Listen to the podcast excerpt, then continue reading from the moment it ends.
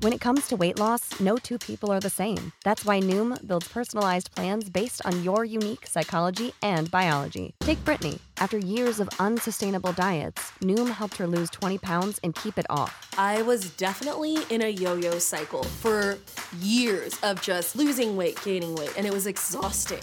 And Stephanie. She's a former D1 athlete who knew she couldn't outtrain her diet, and she lost 38 pounds. My relationship to food before Noom was never consistent. And Evan, he can't stand salads, but he still lost 50 pounds with Noom. I never really was a salad guy. That's just not who I am. Even through the pickiness, Noom taught me that building better habits builds a healthier lifestyle. I'm not doing this to get to a number, I'm doing this to feel better.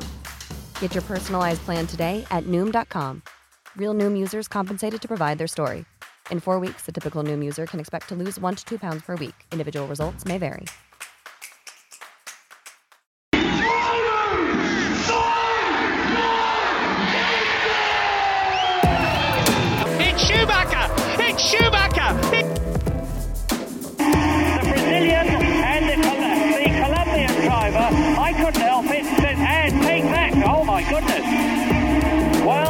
Piquet, understandably livid with rage. Going to have a committee meeting about it. Stick it on and send him out. Well, this has blown it for Irvine, blown it for Ferrari. I don't know what's happened.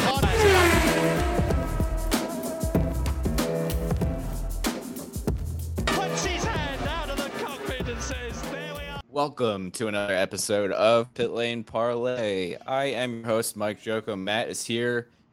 We have a wild Baku to recap, plus a bunch of news, fan questions. We shall see. Just a quick recap.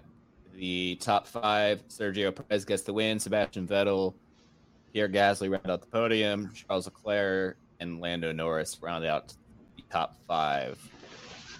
I think this race we can call Defy Pirelli because they had a bad weekend. And Matt, where do you where do you want to start? I, I there's there's a lot going on here, and I don't know where to start.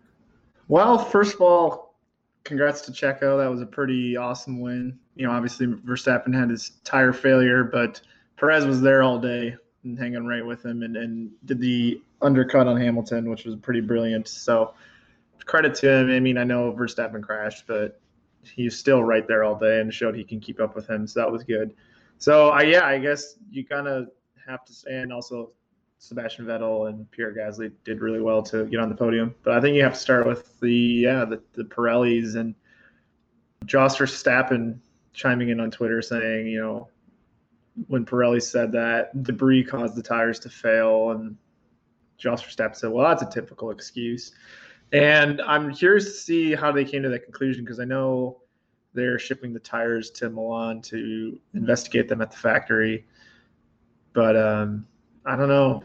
I, I I'm calling BS on that. If I'm being honest, I think there is some some sort of issue that is a little deeper, and I hope we don't get another 2013 situation because if we remember, the tires at Silverstone were just catastrophic, and so they reverted back to 2012 tires, and then Red Bull and Vettel just ran away with the season. So hope we don't get a situation like that where it, them switching tires aids one team over another and causes a runaway championship. Yeah, I agree on your second point, and I agree on your first point. I think it's total BS. I feel like they came to that conclusion a little too fast for my comfort to actually put any weight into it. And if you looked at the kind of tire debris as much as you could on a TV view, it didn't look like there was. It, looked like the outer carcass of the tire pretty much blew off the rest of the tire, which isn't really a debris thing in my opinion. So definitely not very good there. But you kind of mentioned Perez was right there all weekend, and and I'll kind of piggyback off that. He was pretty good in qualifying. Didn't have the best qualifying, but right from the start of the race, he gained two or three spots and and worked his way up throughout the entire race. And it would have been Red Bull one two if Max didn't crash. But was this Perez's best Red Bull weekend so far? So let's pretend he finished P two. Would it still have been his best Red Bull weekend so far? Yes, I think it to to the others in the paddock and whatnot in the field. I think it would have been his way of showing that he can do it, that he's not just there to be a number two, and that I think still need a little bit of work in qualifying, maybe, but he recovered really well in the race. So I, and not only him, you know, we talked we talked before the season about the five race kind of rule with new drivers. You look at Perez, he won. You look at Vettel, he finished second. Got some good circumstances to fall his way, but he still was there pretty much most of the day in the top five. You got Sainz, who finished second last week and was running well prior to him missing the castle turn. So obviously that was unfortunate, but you know he still showed pace all weekend. So the kind of the only one that's not fitting in that mold of well, well, we just give him five or six races and they'll be fine is Ricciardo? Um, he's uh, still struggling a little bit compared to Lando. So, but yeah, I think Perez. I think we may start seeing an upward trajectory if he can just nail some of these qualifying sessions. Yeah, and I wonder if who crashed at the end of Q3. Uh, Sin- Tsunoda, Tsunoda, and and and Sainz. Yeah, if that didn't happen, could Perez have put in one last flying lap? I don't remember where he was on track, but anyway, something to consider. Yeah, and that qualifying rule still needs a look, I think, for Yes. next year Needs a lot of because we we saw it again. I think maybe just a street course. I mean, obviously it can happen anywhere, but specifically on the street courses when drivers don't have eight miles of tarmac runoff, you, you're going to see more crashes and things like that. So while we're on the subject of qualifying, so I think Ferrari kind of shocked a bunch of people again, and Leclerc got back-to-back poles, which you know you look at his quotes coming into the race, they were not expecting that at all. And I know there was more, you know, cautions and red flags and whatnot that impacted qualifying, but were you once again surprised by Ferrari's qualifying pace, but then also Leclerc's lack of race pace? He kind of seemed to fade pretty quick.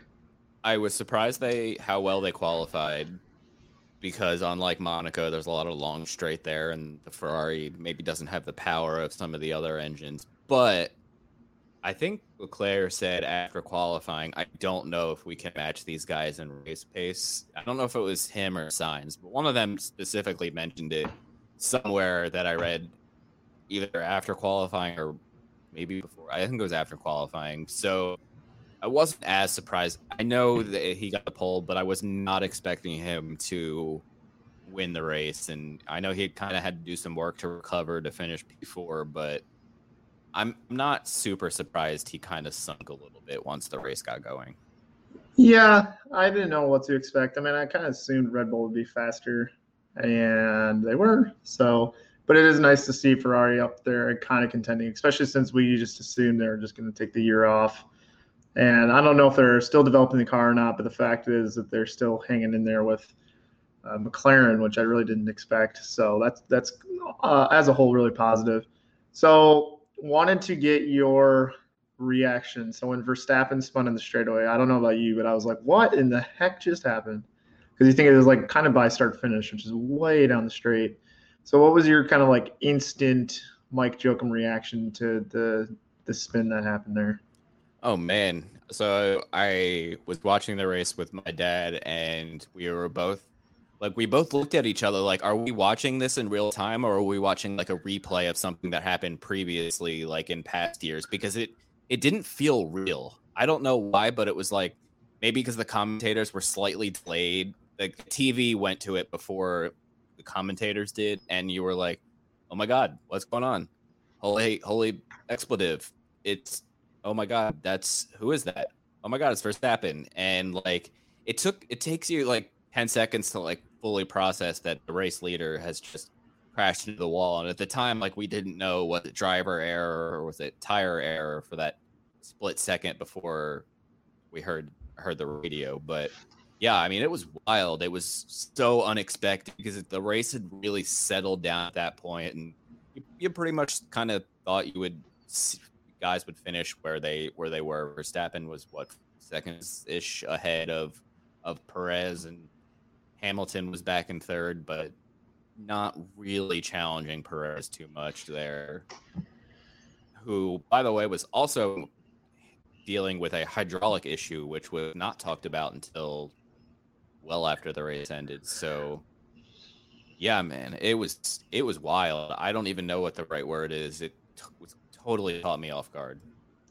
Yeah, it was uh, crazy. I was watching in Chicago, and I remember just going like, "Ah, oh, man, like that sucks for Max. Like that's such a uh, impactful moment on the championship." So then we get to the standing restart, and Lewis's getaway was really good and was going to easily beat Checo to the apex of the first corner, but he missed his braking zone, or the brakes locked up a lot, or insert car's fault here and ultimately really saved Max Verstappen because then Max Verstappen's tire failure was kind of a moot point. I mean, sure, it would have been nice to win and get eight or nine points on Hamilton, but at least he didn't lose any points this time. So I think that was ultimately what saved him. But so you mentioned Verstappen not losing points, which I, I guess you know is a good thing. But who do you think feels more relieved? The fact that Verstappen still has a four point lead and Max Verstappen or Lewis Hamilton in knowing that he's not down by 17 points and he's still in this battle? I was going to say Max because I think Max has nothing to feel ashamed of and nothing to feel bad about. It was a tire failure versus Lewis is like, wow, I must have really thrown some points away there and I could have capitalized on it or, you know, whatever. So, you know, whoever I think out of those two leaving the track, I think Max is the one be the one who's going like, whew, you know, I got away with that one. Yeah, Lewis could have left with a 20 point advantage roughly, which could have put a huge damper on Max's championship efforts for the rest of the year. Now it's back to Max being up four and, and can go back and forth pretty much weekend and, and week out at this point.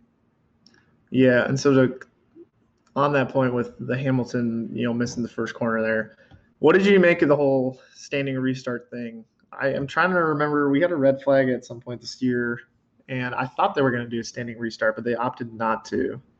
I think it was was it Imola, Russell, and Bottas maybe. I can't remember. I feel like we've had a red flag this year already. Maybe not. But I think so. To answer your your question quickly, so we had the Monza red flag last year, which was a standing start. Then we had a red flag later in the year last year, which was not a standing start, which I think you might be the one you're referring to. I don't know if we had one this year, but continue. Yeah, and I just you know the the letter of the law states it's up to race control, and so you know with two laps to go, or you know by the time they did all the yellow flag laps and whatnot, there was going to be two laps to go when they started. So, do you think Formula One is Americanizing itself a little bit with these manufactured races? Well, not even like a quote unquote a man, manufactured race, or do you think you, you do you not have a problem with it at all? I don't have a problem with it. This isn't a green white checkered NASCAR thing. There's no stages. There were multiple teams that radioed into race control. Obviously, we heard Christian Horner radio into race control and say, "Hey, we had no knowledge that this tire was going to go down.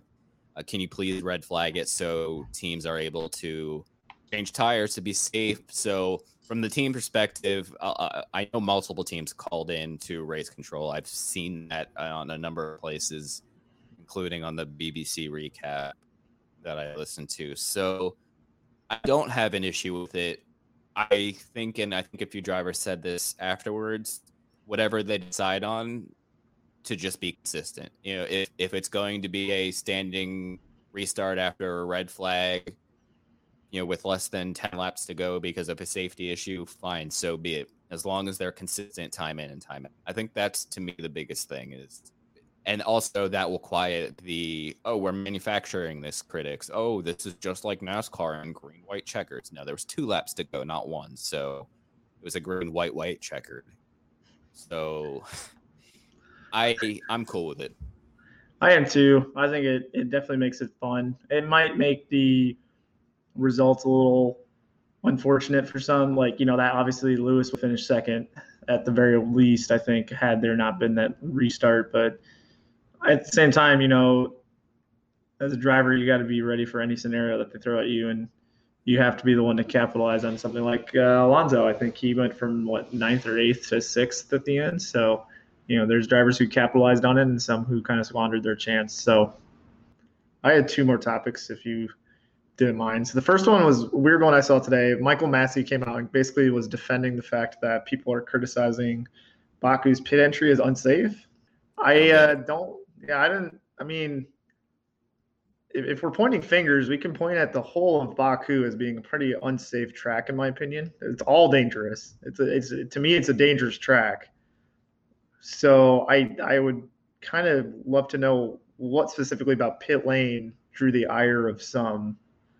It doesn't sound like they're going to make any changes to it, and I don't I don't foresee the reason to do that. I I mean, it is kind of a weird entry, but it's nothing a Formula One driver shouldn't be able to handle. So I, I didn't know if you had any comments on that. No, I, I mean, honestly, it's a longer pit entry than some, which gives you time to slow down and, and figure things out. So I don't know. Let's move on. and then the other one I wanted to get your thoughts on was uh, the finish between the Haas drivers. Uh, Mazepin got in front of Mick somehow, even though Mazepin was nowhere all day. And then coming to the finish, like the actual finish of the race, Schumacher had a good run. Was going to pull the outside, and and Mazepin kind of jolted his car into his path at the last second, but they still got through one piece, no collision. But they were approaching like peak top speed when that move was made. So it really drew the ire of Mick on the radio as he crossed the line, which is not very Mick like. You know, Mick's pretty pretty chill most of the time, but he was very pissed, and then even got to the point where he started laughing. Um, so, what did you make of all that? So, Mazepin ended up being there because of the silly red flag rule, where he essentially got his lap back. It's the one part of the red flag rule that really needs to be looked at. But anyway, I don't know why. I mean, I don't. I don't understand why they were they were battling like that from from either driver's perspective because they were finishing what difference does it make if if Mick finishes 13th or 14th and Mazepin finishes 13th or 14th? But at the same time, Mick is a race car driver. He wants to finish ahead of anybody, especially his teammates. So he's charging hard. He's got the line. There's absolutely no need at peak top speed for Mazepin to make a move like that. Just again goes to show that the kid clearly has not learned anything. I don't know if he's going to get any penalty from this. Haven't seen anything, and it's now almost 72 hours since the race has ended when we're recording this, so I doubt he will. But man, that that if if ooh, if his dad wasn't footing probably a large majority of the bill, I'm sure the team owner would be angrier. But I mean, that to me is more dangerous than anything he's done on track this year in F1.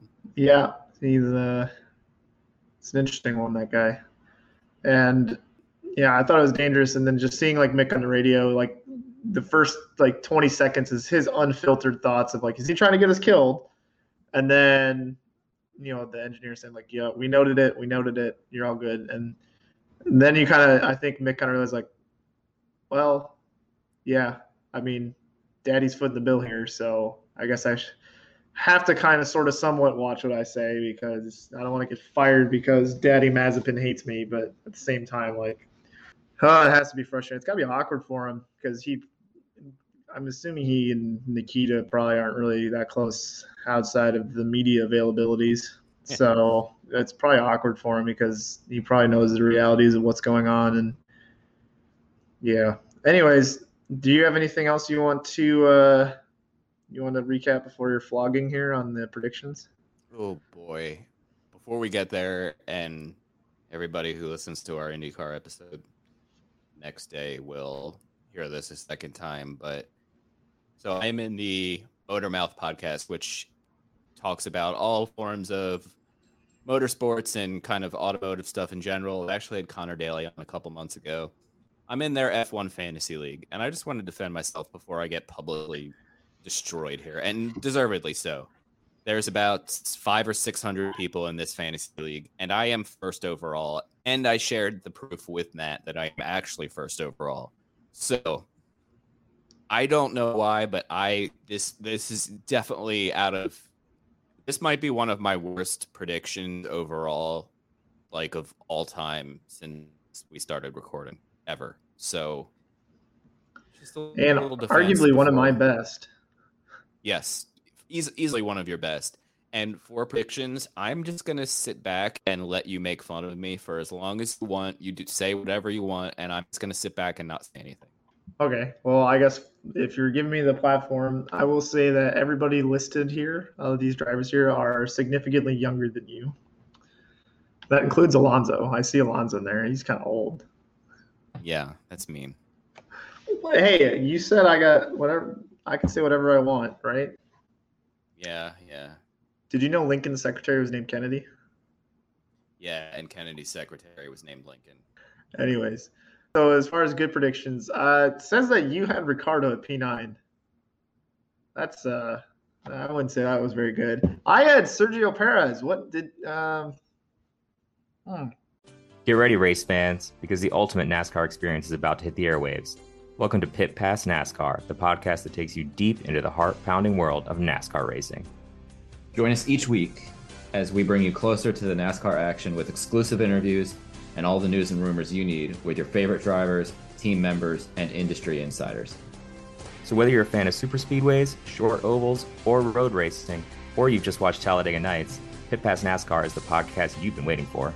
Get ready to fuel your passion for NASCAR like never before. Subscribe now to Pit Pass NASCAR on your favorite podcast platform or head to evergreenpodcast.com and get ready to join us. Launching in the fall on Evergreen Podcast Network. Follow us on social media at pitpass underscore NASCAR to stay up to date with everything you need to know about the podcast. Hi, listeners. We wanted to take a moment to tell you about another podcast from Evergreen Podcasts and Sound Talent Media called Pit Lane Parlay. Pit Lane Parlay is the go to podcast for IndyCar and motorsports related news. Each episode, we discuss things like our favorite drivers, news clips from the last week, and generally giving each other a hard time about predictions we've made in the past and or life stories that have come up recently. We really have a lot of fun with it and really enjoy each other's company, and we hope you can come join us too. Join Pit Lane Parlay by following us on your favorite podcast today. Okay. Uh, your bad prediction. You had Fernando Alonso, which was P6. I know you can't count that high. And then I had Valtteri Bottas. uh, sorry. So just to recap there. So I picked a Mercedes driver who did not have any sort of mechanical failure, damage, you know, nothing obscure happened. He just had a bad day. So I predicted the Mercedes driver would have a bad day and they finished P12. Just to throw that out there. Um, I know that you are probably very sad about that because you and Valtteri are best friends. Um, totally besties. Yes. Uh, my dark horse top 10 was Fernando Alonso. So thank you, Fred. P6. That was really good. Uh, nailed that one. You had Lance Stroll. Yikes. Sorry, Lance. My bad. Lance's whole weekend can be blamed on you. Uh, and then we both got the Q on elimination wrong. Uh, was both Haas's Stroll, Gio, and Latifi, I think. Uh, I predicted Alonso and you predicted Tsunoda, who both happened to make Q3. So we really, really missed that one. All right. Well, I could have been a lot unfair to you there. I did. Yeah. What, what I, I made fun of your counting abilities, your age, and your friendship of Bottas. Feel sad and alone, and okay, you don't glad. have to be that. You don't have to be that deep. Makes me feel bad. All right. Well, do you want to talk about Horner and Wolff? Speaking of two people not getting along. Yeah. What do you uh, What do you make of this? Feel feels like more than you know a, a gentle ribbing, which they seem to have given each other over the last couple of years. This is actually I don't want to say bringing up more of a rivalry, but it's certainly very interesting. Has a weird feel to it. You know, they have the drive to survive feel to it where they say something, but then they have like the scene of them like, how's your weekend? You know, how's the family? Things like that. Right. To recap it for those at home, there it is it is starting to escalate and i think it's it's really captivating because i think it kind of encompasses this rivalry we have this year with red bull and mercedes and how intense it is for both teams basically, Wolff was getting critical of Horner and him bragging about how good they are and how their wings are perfect, and you know there's not going to be any sort of flexi wing nonsense with the team. Wolff then called Horner a windbag, which is a word I need to work into my vocabulary more often. Yes, and he I needs to be more he needs to be more modest. And then Horner came back immediately and said, if I was Toto with that front wing that he's got in his car, I'd keep my mouth shut. I'm like, oh, it's getting spicy. Um, yeah, because you know that's often what happens in Formula One is when you point a finger, that finger often gets pointed back right at you. If you say they have them on their car illegal, I guarantee Red Bull's going to get go searching and find something illegal with your car. And then after the race, Toto was very critical of the team, saying, you know, well, some along the lines of, you know, it doesn't matter if it was Lewis, engineering, mechanics, etc. You know, our performance this weekend was unacceptable, and we need to be in better form going forward. And publicly speaking, Horner was questioning Wolff's tactics and asking kind of out loud if Wolff should be ribbing his team like that in the public eye instead of maybe handling it behind the scenes. So out of everything there, uh, you pick something and just run with it. I want to use the word windbag more. We should bring that. We should bring back like use windbag or some random word in an episode like we used to a while back. that was a lot. Oh, yeah, that was way. That was like peak me when I started Yeah. here.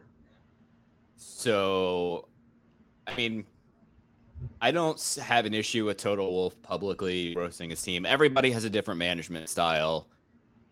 Toto is a bit more brash and loud, and, and that's fine. I, I don't care. Horner wants to keep it behind closed doors. I also don't care about that. So I don't really see an issue there, but Toto calling or you know being the, the windbag and then hey if i was toto look at the front wing on his car i'd keep my mouth shut. That to me is the interesting part in this. Because so you know mercedes says ooh red bull's rear wing flexi wing major issues. And christian horner's going have you seen that damn mercedes front wing? It does the same thing. So now we've got some substance to this back and forth. And hey uh, christian horner's a you know a windbag uh, toto wolff is a i don't know robot demon and i am very curious and and horner saying listen i i look at that front wing too is is to me the most interesting part and i can't wait to see how this all plays out over the next handful of weeks and months Yeah, I agree. And it kind of ex- expanding on what you said. How long has Red Bull been sitting on this whole, you know, if Mercedes starts throwing stones from their glass house, we can just chuck one right back with, oh, you're investigating our front wing. Well, you might want to take a look at their front wing. So I thought that was interesting. I'm also looking forward to seeing what they're going to do with some of the images they got from this weekend and if there's going to be any uh, penalties or whatnot coming from the film they gathered at Baku for the flexi wings and whatnot. All right, do you want to talk about your your buddy Valtteri Bottas? Yeah, what what a weekend for Valtteri. I mean, honestly, from start to finish, really showed us what he's all, what he's all about this weekend. I saw you mention the like, oh, he needs to change his screensaver now, which was really funny.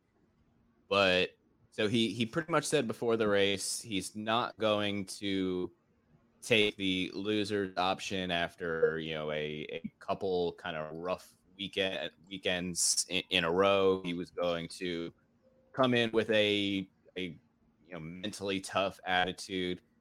Mercedes did not have good practice sessions, and and obviously it wasn't that big of a deal because Lewis Hamilton figured it out. Bottas finished tenth, or sorry, qualified tenth, and he was kind of stuck there all race, almost like he was too afraid to really do anything. And then what really shocked me was when you so you didn't see it live at first. I think when on the restart when Bottas dropped from ninth or tenth down to uh, 12th, 13th or 14th before he before he recovered and got by the Haas guys, I guess. I don't know exactly what happened, but you saw his onboard and it was like he was tiptoeing around on that lap after or on the first lap after the restart. And I know Mercedes is having a little trouble getting the tires up to temps, but you got to go, man.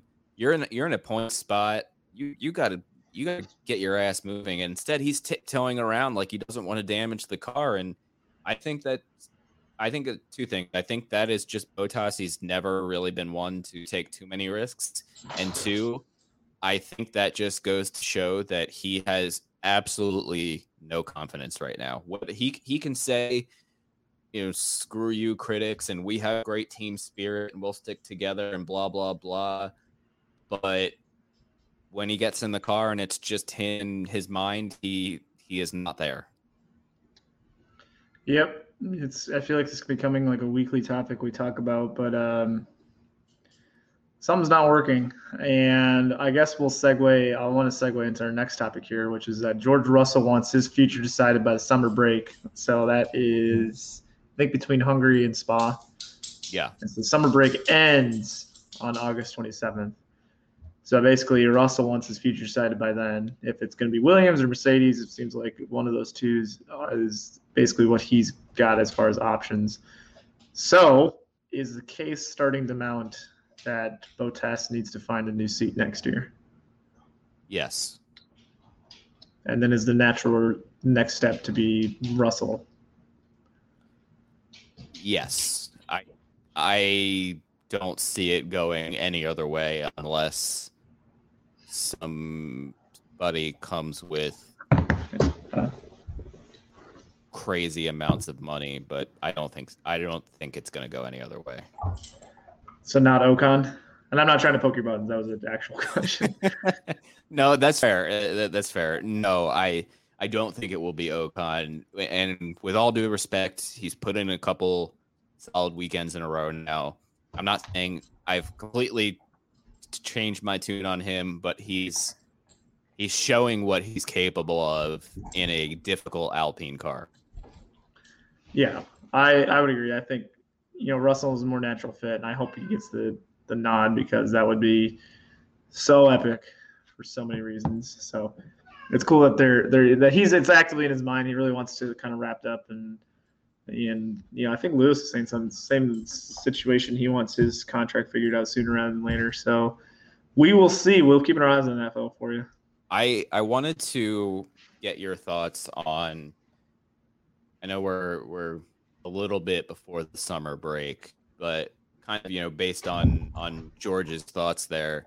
If you were Mercedes, would you tell George to listen? We're, we're, waiting until the end of the year because if we don't, Bottas is going to have a meltdown and he's not going to get any points, and we're going to lose the constructors. What what's your if you, if you were Mercedes, how would you how would you handle it? I would say, Valtteri, we're taking it a different direction next year. And if you want to, you know, be a part of something special here and, and finish your career on a high, you better start getting some points. Otherwise, we'll just pull the trigger now and we'll send you straight to Williams. That's what I would do. I mean, if if your plan is to switch next year, anyways, I wouldn't let the guy who I wouldn't let the disgruntled employee on his way out ruin what you guys have been working all year for. And if he doesn't turn around soon, anyways, I mean, his the the ice is melting below him. So yeah, I wouldn't let him ruin anything if, if I was Toto Wolff. Yeah, fair enough there. I think we only have one more topic, and I know that I wanted to get to, and one more thing you wanted to get to. Would you like to go first?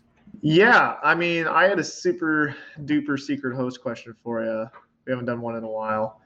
Um, Mercedes apparently has this thing on the back of the steering wheel called the magic button. People are speculating as to the powers of said magic button, and it's uh, leading to quite some funny memes online. But I wanted to know, Mike, if you were a team owner and you could put a magic button in your car that could do anything within reason, doesn't even have to be racing related. What would your magic button do? My magic button would print stacks of money so I can do it out so I can do more racing. Well, It's good that's that's within reason because I'm pretty sure Lance Stroll has one of those in his car already.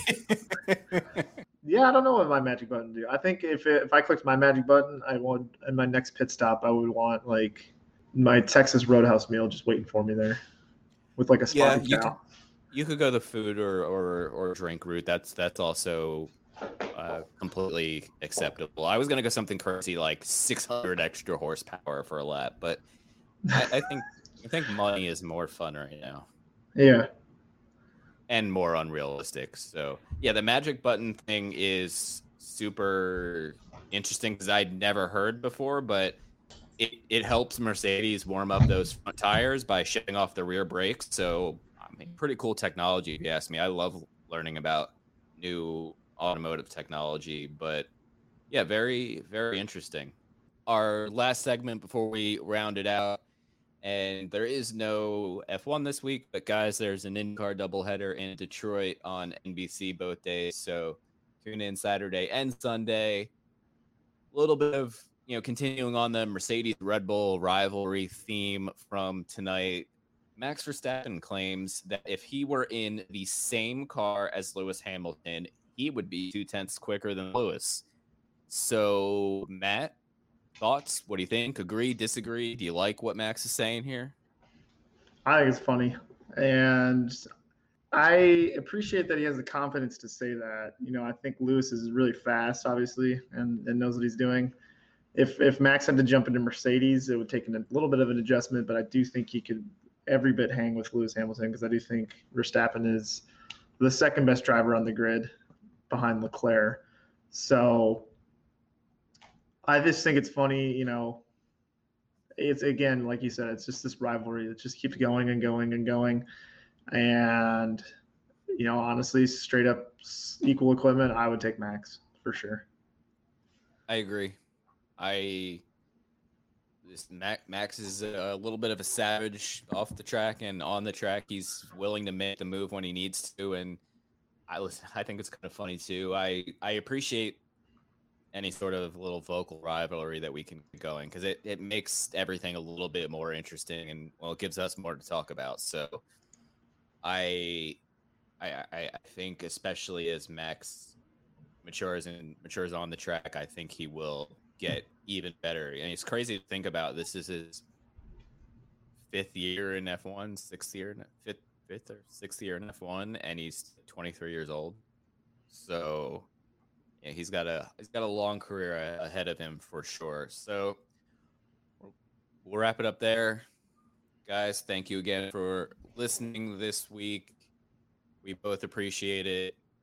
Next week we will be back to preview France, and don't worry, the live show will be back before in the morning before France with the 8 a.m. Baku start. It was I kind of sort of forgot what what what time the race started until it was a little too late to do that. So we'll be back with that. Everybody have a lovely weekend of racing. I'm Bruce Martin, host of Pit Pass Indy. Each week, I go behind the scenes of the NTT IndyCar Series and introduce our listeners to the biggest stars of IndyCar, which features the Indianapolis 500 as its cornerstone event. The men and women that compete in IndyCar may be the bravest athletes in all of sport, as danger lurks around every corner. They are able to look danger in the eye without flinching. That is why the NTT IndyCar Series features the best racing on the planet. Join me every week as we talk to the stars of IndyCar, including the legends of the Indianapolis 500 on Pit Pass Indy from Evergreen Podcast.